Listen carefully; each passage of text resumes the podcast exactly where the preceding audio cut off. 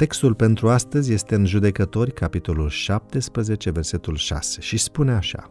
În vremea aceea nu era împărat în Israel. Fiecare făcea ce-i plăcea. Deși strălucită și providențială, cucerirea Canaanului prezintă niște umbre.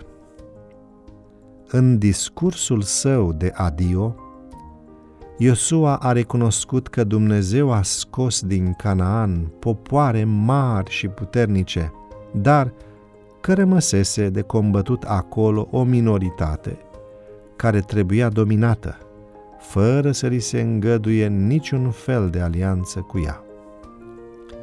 Pentru situația în care poporul nu ar fi procedat așa, el a adăugat – să fiți încredințați că Domnul Dumnezeul vostru nu va mai izgoni aceste neamuri dinaintea voastră, ci ele vă vor fi o cursă și un laț, un bici în coaste și niște spini în ochi, până veți pieri de pe fața acestei țări bune pe care v-a dat-o Domnul Dumnezeul vostru.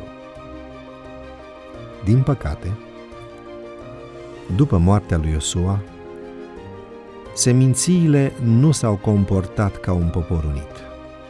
Foarte repede canaaniții au descoperit slăbiciunea invadatorilor lor și i-au dominat. Și așa a început trista istoria perioadei judecătorilor. O istorie a fragmentării forțelor israelite, a abandonării luptei pentru cucerire, suspendată în cele din urmă a anarhiei și mai rău încă, a idolatriei, a amestecului cu popoarele păgâne și a pierderii loialității față de alianța pe care israeliții o aveau cu Dumnezeu.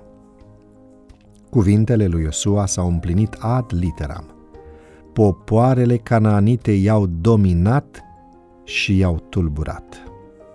Cu toate acestea, Israel s-a pocăit de mai multe ori și l-a implorat pe Dumnezeu să-i acorde sprijinul. Și atunci Dumnezeu alegea dintre cei ce îi rămăseseră credincioși un judecător sau un lider care să-i elibereze poporul. Această istorie lungă de aproape trei secole este presărată cu fapte de eroism și cu intervenții cerești providențiale, dar și cu evenimente odioase în rândul poporului evreu. Este clar, odată în plus, că victoriile, triumfurile credinței și intervențiile extraordinare ale lui Dumnezeu nu sunt permanente. Poporul lui Dumnezeu trebuie să fie fidel și vigilent în permanență. Dacă nu, victoriile de ieri se pot transforma astăzi în dezastre. Păcatul și apostazia îi displac Tatălui Ceresc, care uneori îngăduie să suportăm consecințele propriilor greșeli, nu ca răzbunare, ci ca să ne întoarcem fața către El, implorând iertare și ajutor. Cartea judecătorilor dă mărturie despre aceasta în mod incontestabil și cu convingere. Când fiecare face ce dorește, nu e neapărat cea mai sigură cale. Cel mai bine este să ascultăm de Dumnezeu și de cuvântul Său. Haideți să avem acest lucru în vedere.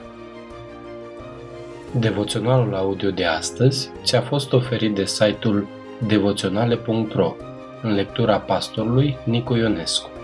Îți mulțumim că ne urmărești!